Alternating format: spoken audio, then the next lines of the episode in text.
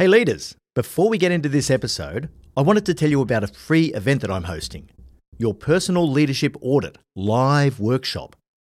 I've put the workshop together because if you want to stand out as an exceptional leader, you have to know yourself, inside and out. Understanding your strengths and weaknesses is critical, and for that, you need a high degree of self-awareness and a commitment to self-reflection. Now, if you're committed to unlocking your leadership potential, then working through a self-assessment like this is going to help you to quickly identify a path to higher impact.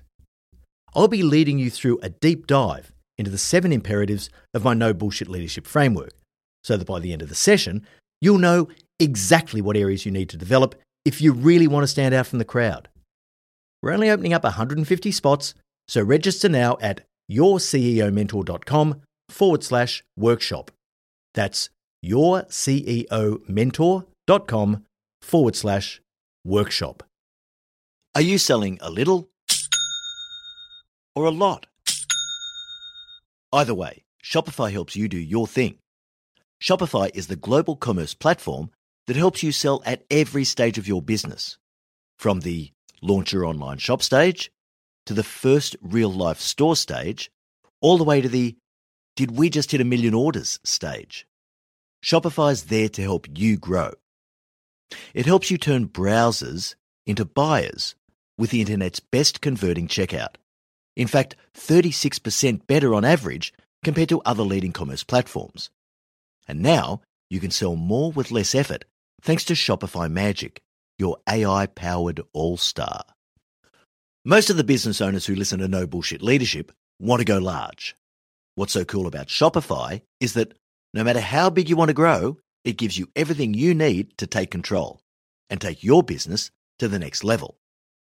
Sign up for a one dollar per month trial period at shopify.com slash leadership, or lowercase. Go to shopify.com slash leadership now to grow your business, no matter what stage you're in. Shopify.com slash leadership. Hey leaders, Em here. We're finalising Marty's twenty twenty-four speaking calendar and he still has a few opportunities available. Now, you've experienced the impact that Marty has on the podcast, but that's only a tiny fraction of the impact that he has when he delivers an in-person keynote presentation. If you'd like to book Marty to speak at your organisation's event, go to martin g moore dot com or send us an email at hello at martin g moore dot com and we can chat about how to tailor his powerful message to your leaders to achieve real results. All right, now back to the episode. Welcome to the No Bullshit Leadership Podcast. In a world where knowledge has become a commodity, this podcast is designed to give you something more. Access to the experience of a successful C E O who has already walked the path. So join your host, Martin Moore, who will unlock and bring to life your own leadership experiences and accelerate your journey to leadership excellence. Hey there, and welcome to episode eighty-nine of the No Bullshit Leadership Podcast. This week's episode, Are All Projects Doomed? The on-time, on-budget myth. Many of you probably wouldn't know that I cut my leadership teeth on large software development projects as a project manager. And throughout my career, I've had executive or sponsorship accountability for large projects in construction, procurement, major asset overhaul, and capital efficiency. So it's like putting on a favourite old pair of slippers to answer a question this week from Douglas, who asked if all projects are doomed to fail. Douglas's question comes as a result of a conversation he had with a capable and highly respected leader who said, it's inevitable that all projects will go over time and over budget. Surely not, asks Douglas. Well, let's talk about all things project and why I don't necessarily believe that all projects are doomed, but in my experience, it's quite rare to see one done really well. We'll start by exploring what project levers we have and why we so often need to make trade-offs. I'll then explore why the stage gating process is so important. We'll look at the key causes of project failure, and I'll finish with my seven tips for giving your project an even money chance of success. So let's get into it.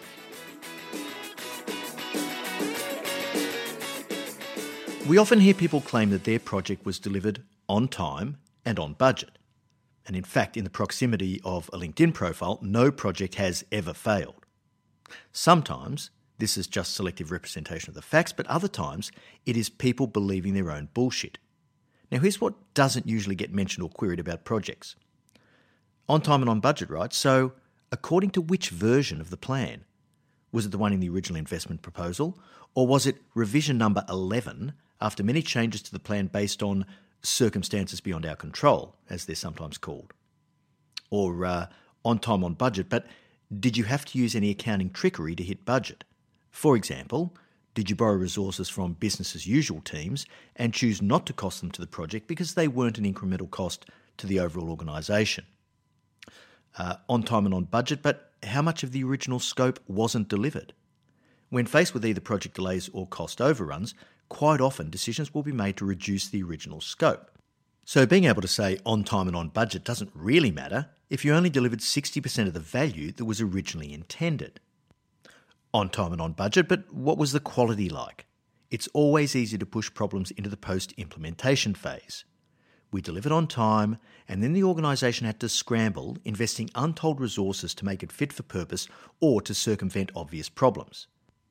I was actually once the sponsor for a critical project like this, where we implemented an ambitious replacement of all core operational systems with a bespoke redevelopment.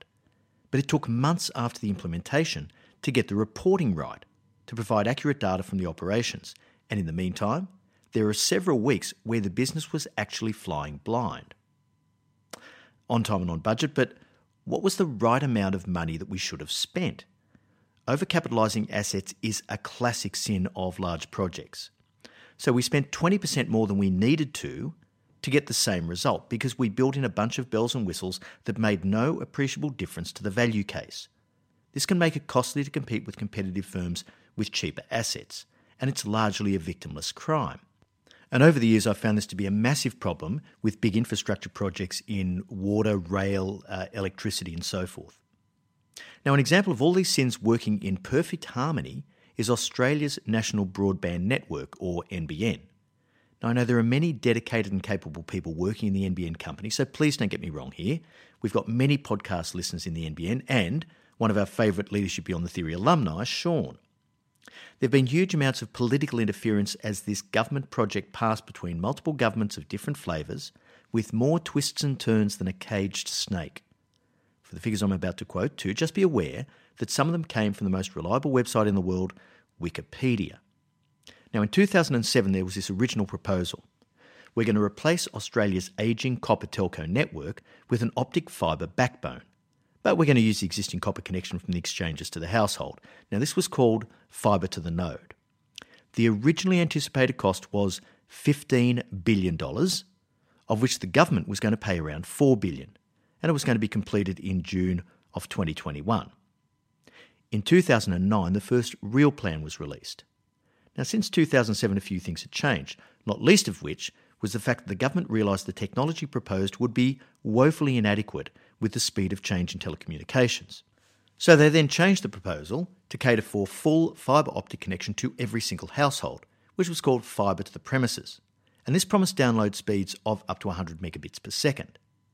Now the cost of this was thirty-seven billion dollars, of which the government was going to pay around thirty billion dollars. So in those couple of years, the taxpayers ended up on the hook for an additional twenty-six billion dollars in the blink of an eye. The return on investment predicted was seven point one percent, uh, which I think is uh, to be filed under F for fiction. And today, as we stand here, the project's almost finished. It's due to be completed in June of this year.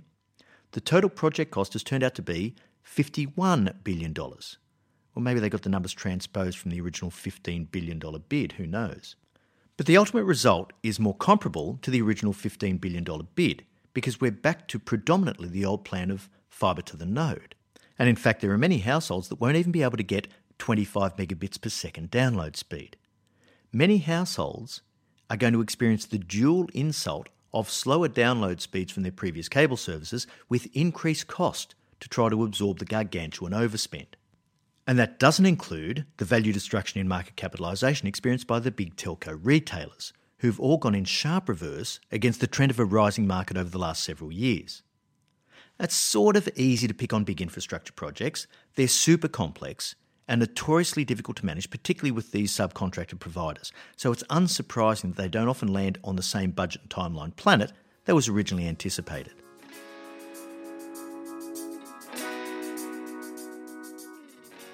Let's talk about levers.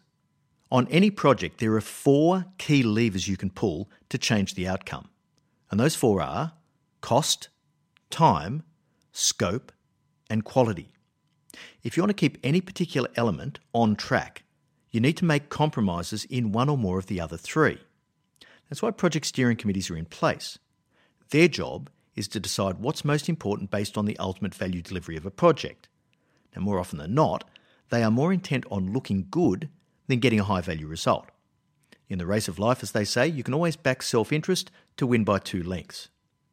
They go for what's most visible, cost and time. Scope and quality end up being poor cousins in these decision-making processes.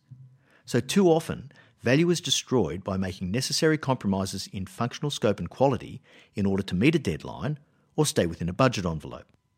When it comes to projects, a derivation of the famous John F. Kennedy quote is particularly relevant. Success has many fathers, but failure is an orphan. Hey guys, I just wanted to cut in super quickly and say that if you haven't yet subscribed, reviewed, or rated our podcast, and you haven't told all your friends and colleagues that this is the best leadership podcast in the world, please take one minute out of your day and do it. The only way we can help more leaders like you is if they know about us. So if you're getting any value out of the podcast whatsoever, please forward this episode to someone right now. Yes, right now. And then go to your favorite podcast player, subscribe, and leave a rating. You guys are the best. All right, back to the episode. Let's talk about the stage gate process. Stage gates are review points in projects, especially ones which require significant investment. What the stage gates do is that they enable you to look at a proposed project investment and to make decisions based on better information derived from more detailed analysis as time progresses. They're generally supported by a written business case, which summarises the outcomes of the phase just completed and seeks approval to proceed to the next phase. This case is then examined by a steering or an investment committee, which is supposed to provide a level of governance and oversight with a level of supposed independence, and not getting bogged down in the day-to-day detail. Uh, we'll, we'll get to more on this later. But what it does, it helps you spread the investment by drip-feeding project funding so that it's not all committed up front when the information is at its lowest. It's supposed to operate a bit like the way a board and a management team of a company work together. And at each gate, it's really important that we have a go or a no-go decision to make. Typical phases are, and I'm going to use the infrastructure project terminology rather than the software development terminology. Phase one is concept. So this is where you have a high degree of uncertainty. It's really just a proof of an idea. Phase two is pre-feasibility. That's where you have high-level design and options analysis and selection of a given option. And this is the point at which you can get the most difference in value engineering a project. Phase three is feasibility, which corresponds to detailed design, and this is where specific plans are created to deliver a chosen option. Phase four is execution, and that's the actual build-out of a project. And phase five is implementation, so this is the go live, and it's the tracking of benefits recovery post-project implementation. If you have a stage gate process in place, the most important thing is to make sure that these things are not just a formality, so that you're not just rolling from one phase to another. At each point, you have to critically assess what's been done and reevaluate the investment required to actually deliver a project. These are the points at which good governance should be able to temper the exuberance of the project team.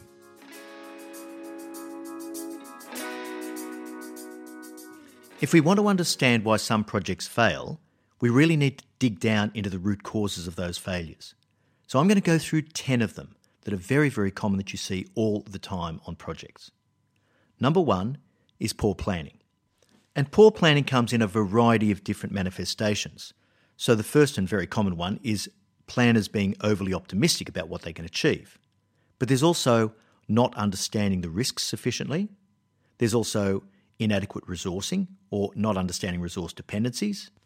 And there's making assumptions about what other people, teams, or organisations will do without calibrating this properly. The second common cause is lack of clear ownership. Who's cooking the chook? Sponsorship is absolutely critical. And every project has to be owned by the executive who's going to realise the value, not by some amorphous corporate area that thinks it might be a good idea to embark upon a project because it's fun. Common root cause number three is lack of independent scrutiny. When we spoke about the stage gates, at the pre-feasibility point, it's critical to have some sort of external oversight or independent peer review. This is to test not just the technical modelling, but also the commercial modelling to see if it actually stacks up and makes sense. And this should include some scenario analysis and potentially testing of the risk boundaries. And this is done through net present value analysis. Root cause number four is failure to consider the human interface. So what happens after implementation? What are we relying on our people to do once a project has been delivered? How do we train and induct them in new procedures and work methods? Root cause number five, lack of focus on the business benefits and too much focus on the tech. Too often, the project becomes the ends rather than the means. If you think of this properly, a project is simply a means to create value. And if that value isn't created, the project per se is not valuable and you shouldn't be doing it. Root cause number six, lack of clear accountabilities. Now, particularly when you have external companies involved, so systems integrators in software projects, uh, external engineers and labour forces in infrastructure projects, and suppliers of key products and services. Any individual or organisation that you contract for purposes of the project has to have a really clear understanding of who's doing what and who's accountable for delivering which pieces. Root cause number seven is poor communication. Now, communicating cost and timeline milestones is fine, but how about communicating expectations, priorities, and value? This gets really difficult when everyone gets absorbed with delivering their own little piece, and integration issues abound when communication is poor.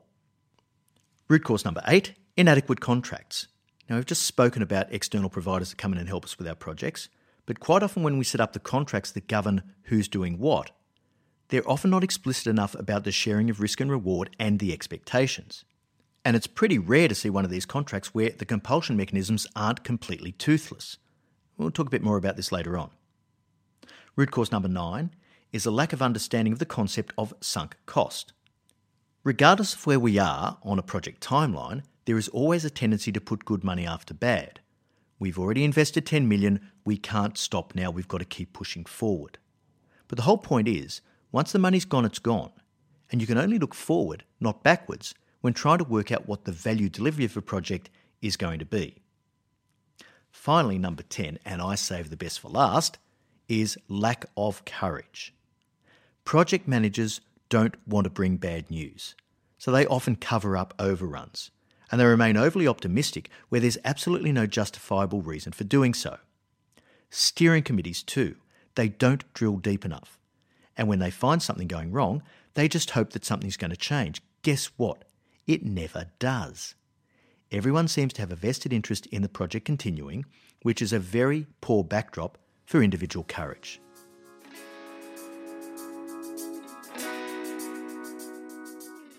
Let's wrap this up with my seven tips for giving your project an even money chance of success.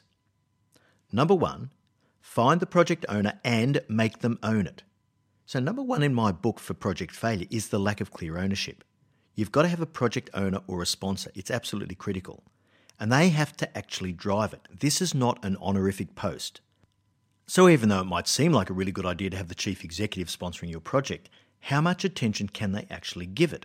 Sometimes it's just not a good idea to go for the most senior person. The sponsor has to have a key role in making critical decisions. Tip number two. Make accountabilities within the project team super clear. Now, there are three areas in particular that you need to make sure there's clarity on because they are interfaces that can rub. This is where gaps and overlaps occur.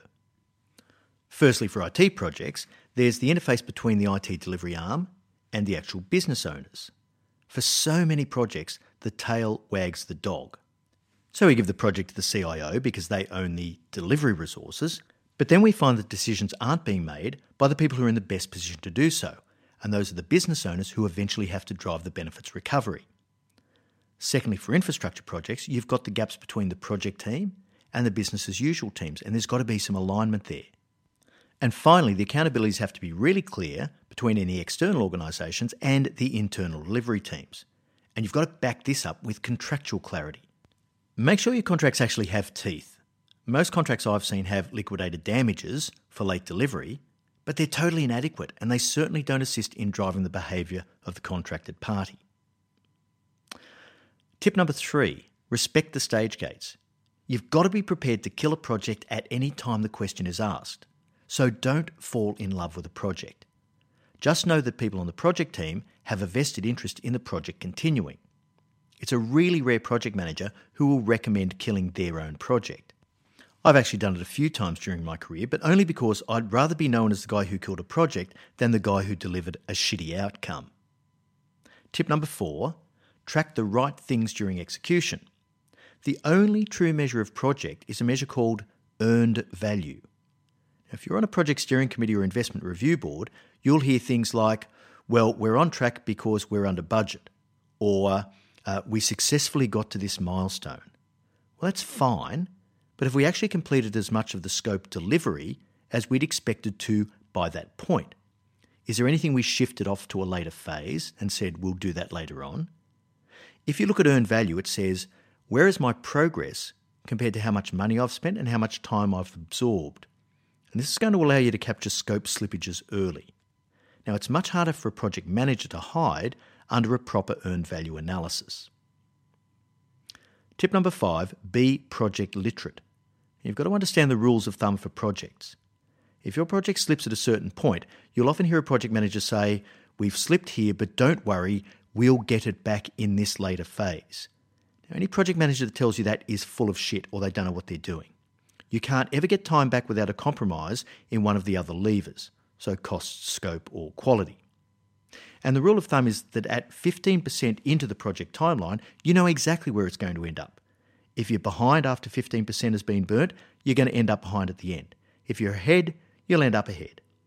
But if you're overseeing the project team, watch their feet and not their lips. Tip number six, never lose sight of the ultimate purpose of the project. This is about delivering benefits to the organisation. So don't give up project scope too easily. And if you do, make sure you go back and modify the benefit statement accordingly to adjust the net present value.